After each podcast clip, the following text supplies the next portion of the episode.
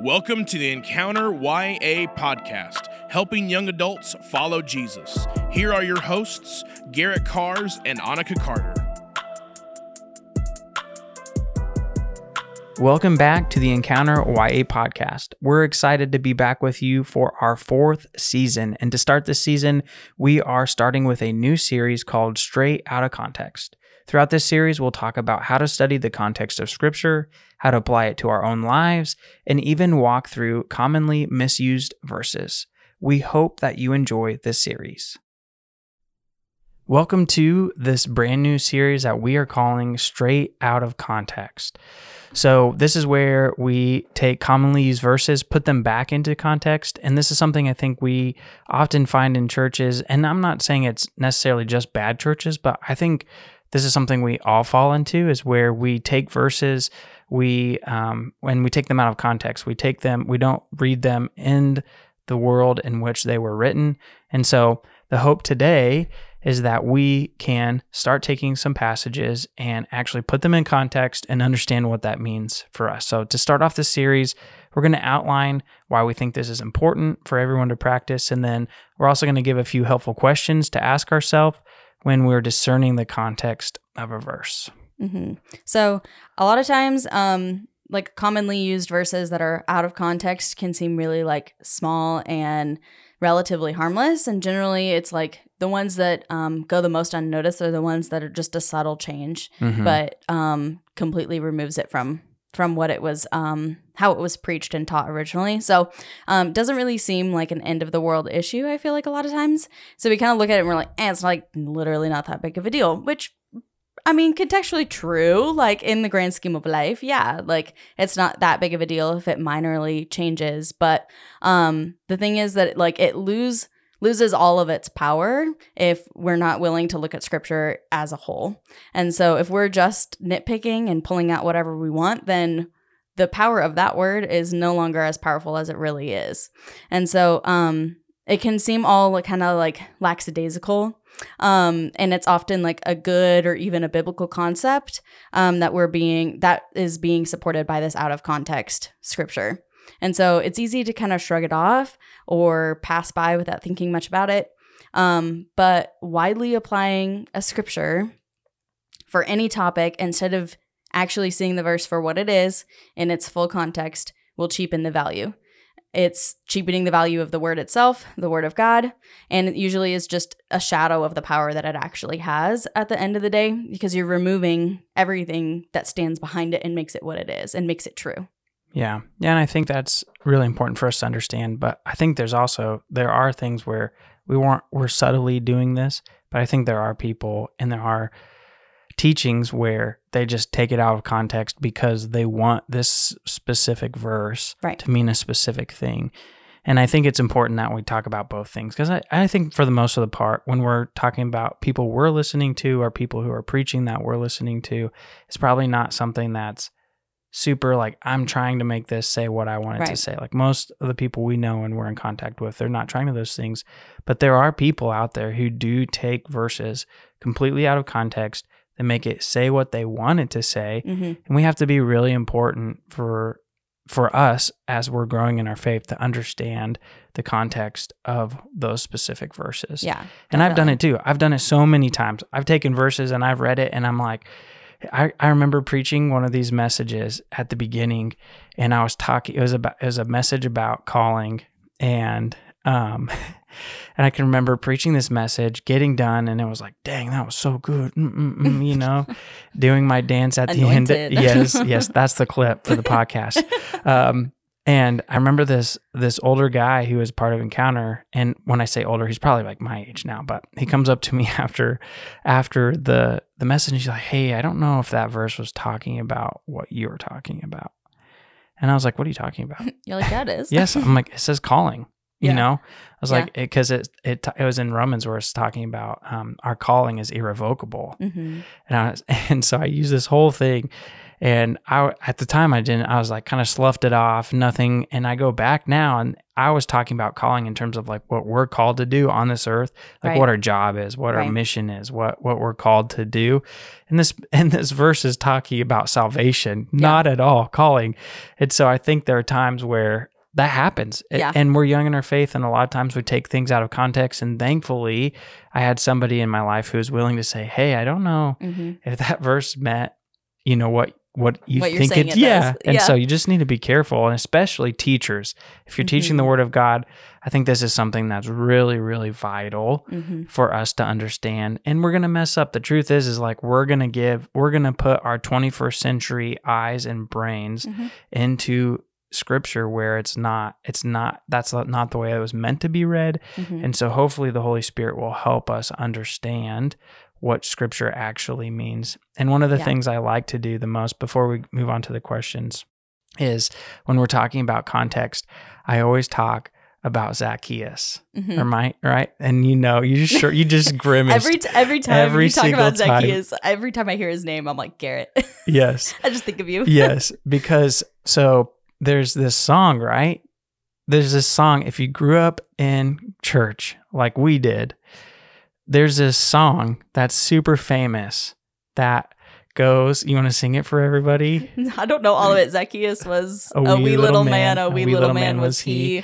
he, climbed, up in a sycamore tree, to see what he could see or something To- like that. for the lord he wanted For to Lord see he wanted to see, okay. yes and so there's this song you sing it over and over over and over and over and over again and you get to that passage and if you read it is is this passage talking about Zacchaeus was a wee little man, right? It Mhm. doesn't actually say specifically that Zacchaeus was a li- wee little man. Mhm. So if you go into some different translations, you can read. And if you go back to the Greek, there's not actually uh, emphasis on who was the wee little man. So was Zacchaeus the short man, or was Jesus shorter than everybody else? And when he passed through the crowd, everybody else was taller Mhm. than him. And if you go back and um, right after Jesus' time, there were actually people who were saying that Jesus couldn't be the Messiah because he was short. Hmm. So they were pushing back. And so was Zacchaeus the wee little man or was Jesus? That's the question. That's the great question. Now, I know that's a hot take, right? Right. I know that people have been mad at me when I've talked to them about this. like, they're like, And Jesus isn't I- short. Jesus can't be short, you know? And I really could care less. Yeah. This, I'm not trying to, un, like, I really don't think that's the emphasis of that passage. I don't think, but what I'm trying to teach people is, is that we bring, is this big word, presuppositions. It basically means we have ideas of what th- scripture actually says instead of trying to understand what it actually means Mhm. and what was it intended for the audience at that time. And so I use that story because a lot of us who did grow up in church, or if you didn't, you should look it up that up on YouTube. Mhm. But if you did grow up in church, you understand, you read that passage and you automatically assume Zacchaeus was, Zacchaeus was a wee little man. And so that's what we're trying to get away from. Mhm. And so today we're going to look at a few questions that can help us when we look at a verse, determine its context, the principle, and application. And so we want to empower you to do this on your own so you can strengthen your firsthand faith instead of instead of having a secondhand faith. So just hearing one person and he, like saying, "Oh, they're way smarter than me. They study the Bible more than me," and just say, kind of saying, "Yep, they must be right." Mhm. Where we actually have an understanding of saying, "This is exactly what this passage says. This is what it means, and this is how we apply it to our life." So, this we're going to talk about six things where we can gather the context and then properly apply that verse to our life. So, the first one is to read what's before and what's after. Now, the question is how far? Like you're reading in Matthew chapter 17 and you're like, "Whoa, how far do I go ahead?" It's Mhm. like, "Do I start at Genesis? Do I end at Revelation? like how far are we actually talking about?" And I think some of it depends on the ver- on the verse.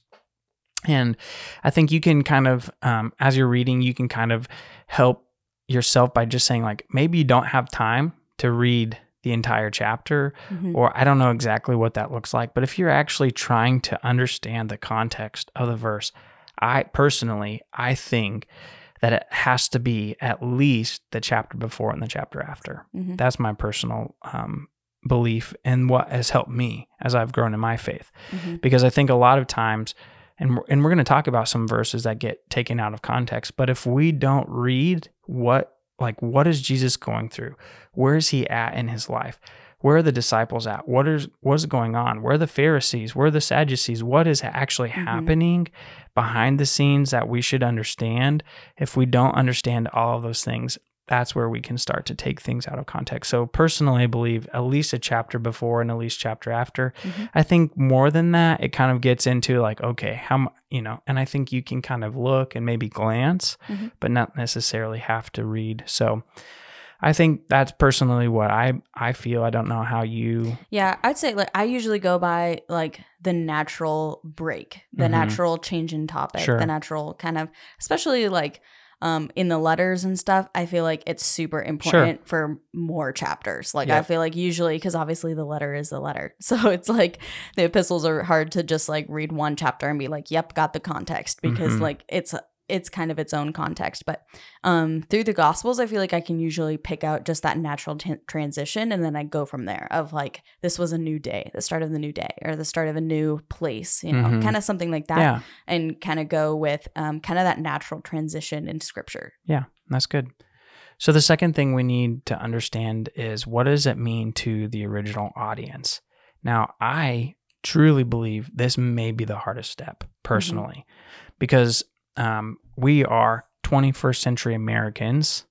Um, Yeah. And maybe there's somebody listening to this who's not from America. You, you, whatever country, whatever context you're from, we are not uh, first century Jews. Right. And so I think it's really hard um, for us to completely understand, honestly, most of the Bible, and especially the, the New Testament. We'll talk about Gentiles and a few other things like that. But what does it actually mean to the original audience? I think that takes a lot of work. yeah And that's where um, a superficial reading of the Bible, you have to have some sort of help. So whether Mhm. that's um, online commentaries, commentaries that you buy, like purchase in a book, I think uh, for me at least, when it when we're talking about what does it actually mean to the original audience, it's nearly impossible for me at Mhm. least. And and there's a lot people who are way smarter than me, and maybe they don't need this help. But for me, I have to have outside sources for me to understand what it mean. What does this actually mean to the original audience? hmm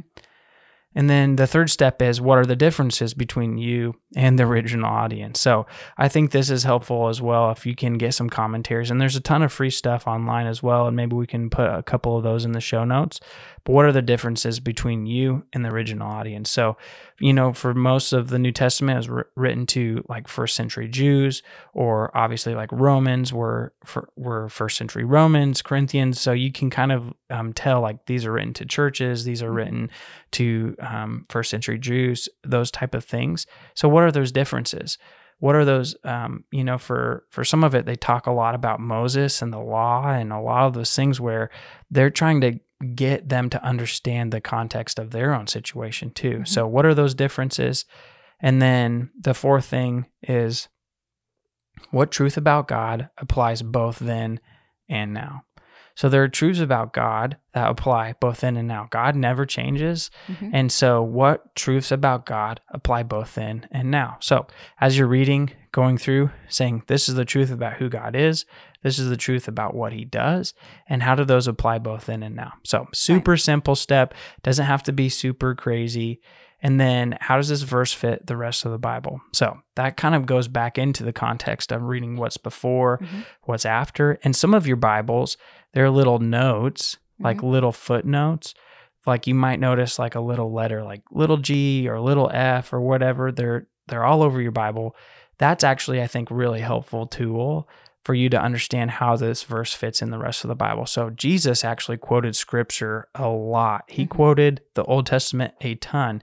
And so you notice as you're reading, there's those little letters. Well, those are actually references to the passages that Jesus was talking about in the Old Testament. Mhm. So as I'm reading, if if I'm doing this, a lot of times I'll read the verses and then I'll go through and kind of say like, okay, so this passage that I just read has like four or five different references to other scripture. Mhm. So then what I'll do is I'll take those references, I'll go back, I'll read those verses to try to help understand like why did Jesus bring up this verse, right? Right. We preached a message on John 3:16 at at Encounter um, and also at youth conference and jesus references a passage in exodus Mhm. right and so or sorry numbers wow out of context um, so he references this passage and so for us to understand john 3 16 like 14 15 16 we actually have to understand what was jesus talking about why Right. did he reference these passages so a lot Mhm. of times it's not just reading before and after but also trying to understand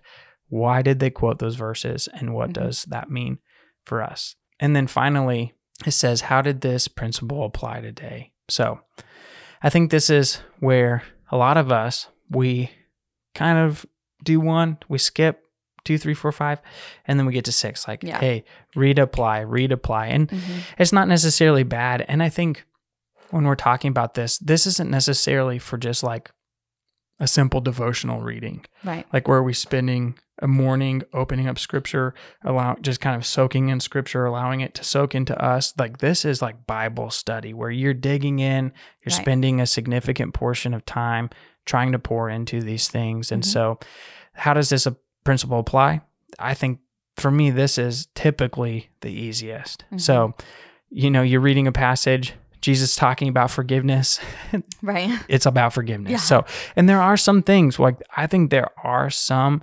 passages that this is really hard. Mhm. And and a lot of those passages for me are like the narrative passages where Mhm. Jesus is they're talking they're basically narrating Jesus's life. Mhm. And there isn't necessarily something for us to apply. or like numbers. I'm Right, like, yeah. Cool, yes, I will read the ten measurements and then or Leviticus, Yes. and I will uh, sit here and not Yes. know how that applies to me. Seriously, yeah. It's like, uh, what's a cubit? Um, Right. Yeah. So I, I think there are some of those passages where it's just like, okay, I don't know if there's any application or, or for for me to like walk out in obedience, and I think that's okay. Mhm. Like I don't think we need to get so crazy where it's like every single thing has to be like application, application. Now we can't get away from that, Right. but we have to obey God's word. But I think there are times where they, it's really hard to find that principle, and I think it's okay um, for us to just be like, okay, that was good. hmm Yes, thank you. Yeah. And so, the overarching question, as we kind of wrap up these these questions, is what is God saying, and not what do we want God to be saying. And I Mhm. think that's really the whole point of this whole series Right. is what is God actually saying, not what do we want him to be saying. And I think that question for me is where we see a lot of division in Mhm. Christianity Mhm. in in general. And so, how do we actually obey God's word? What does God's word say? What does it say in context? And then how do we apply it to our lives? Right. And that's and that's where we want to try to be. hmm definitely. So for the rest of this episode, we're going to kind of give a shorter example. Um, this is kind of a perfect one that is super common, but also we've kind of approached on the podcast before. So that way you guys um, don't have to sit here for another 30 minutes. We can kind of spend a little bit of time kind of run through it um, just to kind of give you guys an idea and to tackle a commonly misused script- scripture too. So um, we're going to look at Matthew 18 20. So, for where two or three are gathered in my name, there I am with them.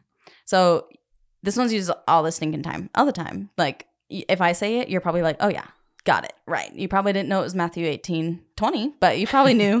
you knew the verse. Right. Um, so this is often read like at an inner church gathering, like if you bring like a bunch of churches together, or at like prayer meetings, small groups. Um, that's like the most common, and it's kind of utilized. there's two people at least. It's said often. Yes, if there's two people, they're like two or three, two or three, baby.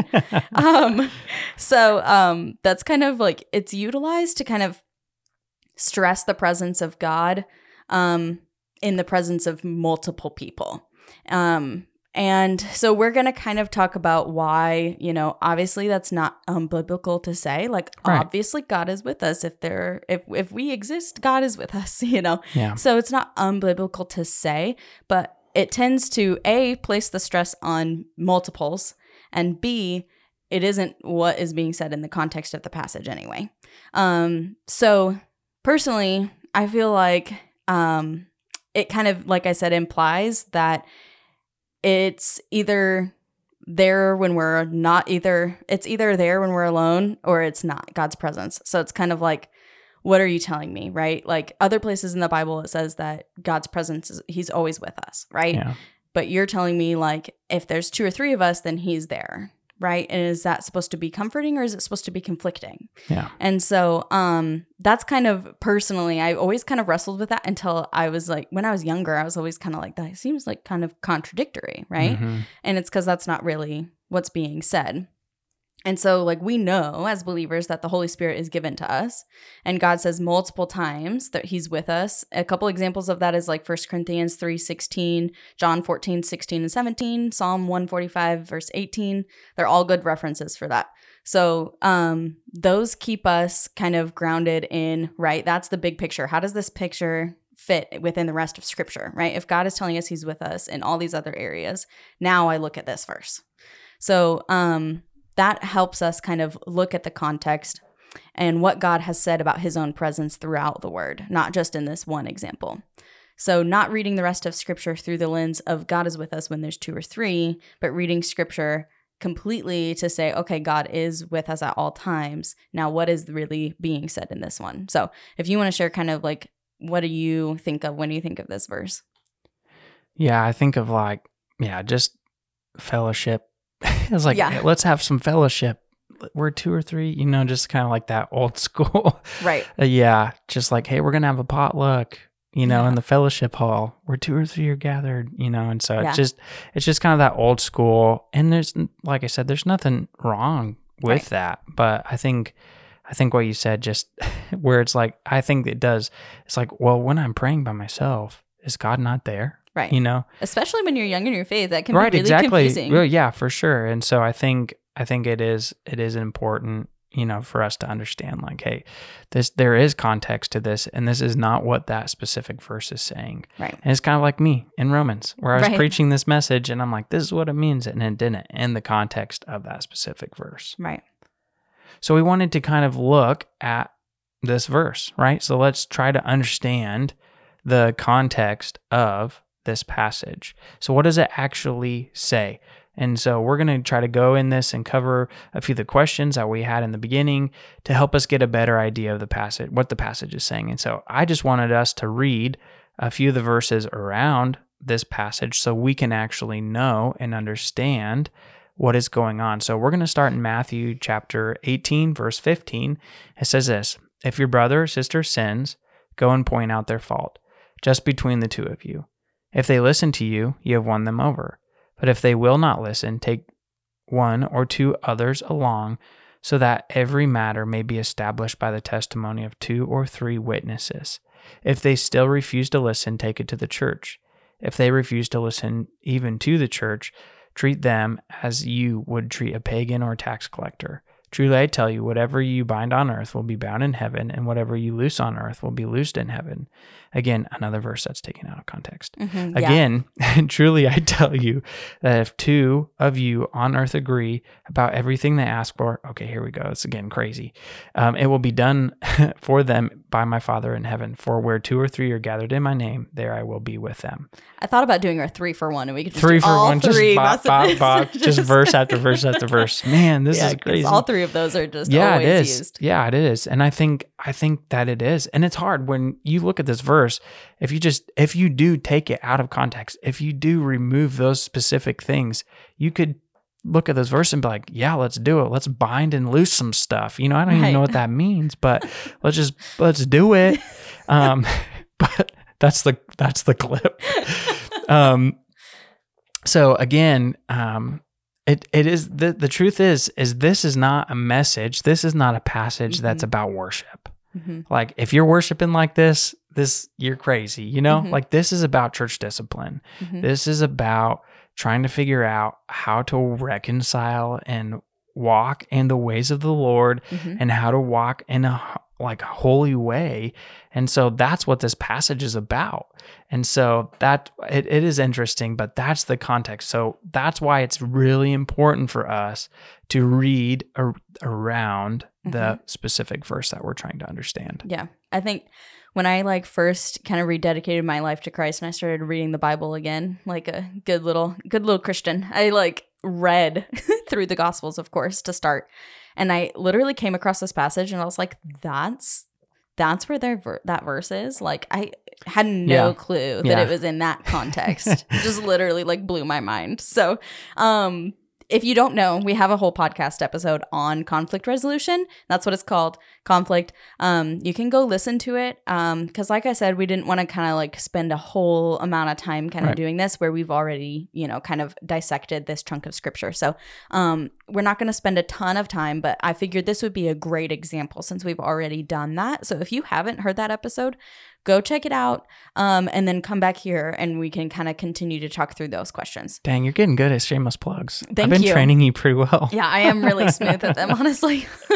so, um, by reading this entire portion of scripture, we kind of find um, that the verse is about biblical conflict resolution, right? So, something that honestly the church and people suck at. Like, we're, we're not good at it.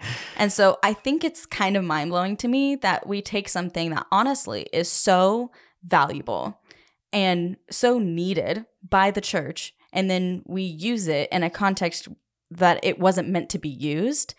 And so that kind of goes to our beginning point, right? Like it, this this verse kind of loses its its its message and its its meaning because we're not paying attention to the context. Yeah. And it really in my opinion could be so much more powerful if we were willing to use it in a means of conflict resolution and actually working towards uh, discipline and using it as a confidence in our ability to make proper decisions when we're dealing with um, sin against one another inside the church. Yeah. So it it seems so like simple, but like we said in the beginning, right? It's like wow, that really could be powerful to someone, Mm-hmm. especially if you're in leadership, especially if you are experiencing conflict within your own church, if you're experiencing conflict with other believers. This is a very empowering verse, but not for the reason that it was used. Right. And so it's just like kind of I just see it as like such a shame because like it's something that we so desperately need to eh, improve inside the church and we aren't even using the tools that Jesus gave us. Yeah. Yeah. And I, I think it's really good. And I think that's what this verse is trying to do. Mhm. Like empower us to understand that there are going to be things like there's going to be sin in the church Mhm. and there is a way to resolve it. There's a way to go about it. And I love that this verse it portrays a picture of believers being united, united around a decision of discipline regarding an issue of sin or conflict within the church. And in that decision is saying God will be there. Mhm. Like God will lead this. Mhm. Where two or three are gathered, I will be there. Right. And so I think that the sincere agreement of two or three people in, in prayer is is um, more powerful than the superficial agreement of thousands because God is with us through His Mhm. Holy Spirit. And and I think the one thing that it can get a little wonky where it's just like where it's talking about two or three people where they come into agreement where I could just call you out all the time and it's just not not necessarily I it could be a pride thing Right. it could be something else um, but it's this humble approach saying like hey i recognize that things aren't necessarily right if we don't resolve it then we bring somebody else in and that's where starting to talk about like hey this is Mhm. where god can move through church discipline something that we don't like to talk about i don't like to talk about it i don't like conflict either so Mhm. this is something that i'm not necessarily good at either but i think it's painting this picture of like walking with god at our side through conflict and in some cases church discipline um, what makes what is typically a very tense and difficult situation or conversation way less stressful because we actually know that god's in control that he's with us and Mhm. he um, will help us walk through those situations hmm definitely. I do think like it's interesting that it repeats two or three right back to back like that. And the two or three is used in two examples right there of two or three being able to come and gather so that a civil conversation can be had and then two or three in the decision making of Yeah. what, what to do now Right. if if the conflict is not resolving so it's not just you know a one off right it's about this whole process and so if you're earnestly following this process then i my hope is that then you would have a humble heart and that the person who is having to make that disciplinary like uh, decision will also be in that place with you and be able to act rightly because they're pursuing and being prayerful in their decision with God and not just like acting out and being like, oh, I didn't follow any of these steps. I'm just kicking you out, you know? So, um, kind of uh, the way we wanted to head towards wrapping up this episode is just that really both meanings are seemingly good. And it isn't wrong or unbiblical, right? That God is with us in small group prayer and meeting. Um, but it's also not what's being conveyed. And on the service, I think it's easy for us to think, like, okay, so they use it to talk about like church gathering. Who really cares, honestly? Um, but if we get into the habit of just taking a verse that we hear and how we see it used at face value and then you you're used to doing that when it's a small and seemingly innocent thing then why would we all of a sudden take up this new habit of actually studying the word when it's a big divisive or complex issue? We won't. If you know scripture talks about like trusting with the small things and and leading to those bigger things right? So same thing here like if we're not willing to pursue um context within a seemingly mean, menial like uh item, then why are we going to do it when it's something that is de- like actually creates like church do- denominations? Like we aren't going to actually go and study. Um, and that's actually our hope, right? Like for this series, we want you to be able to stop and just actually take a minute and look at what the context of the passage is. Not taking myself, not taking Garrett, not taking anyone's point of view, um, you know, at face value, but actually intentionally considering the passage's context and its application and walking through questions with yourself so that hopefully you can reach the, your own conclusion with God.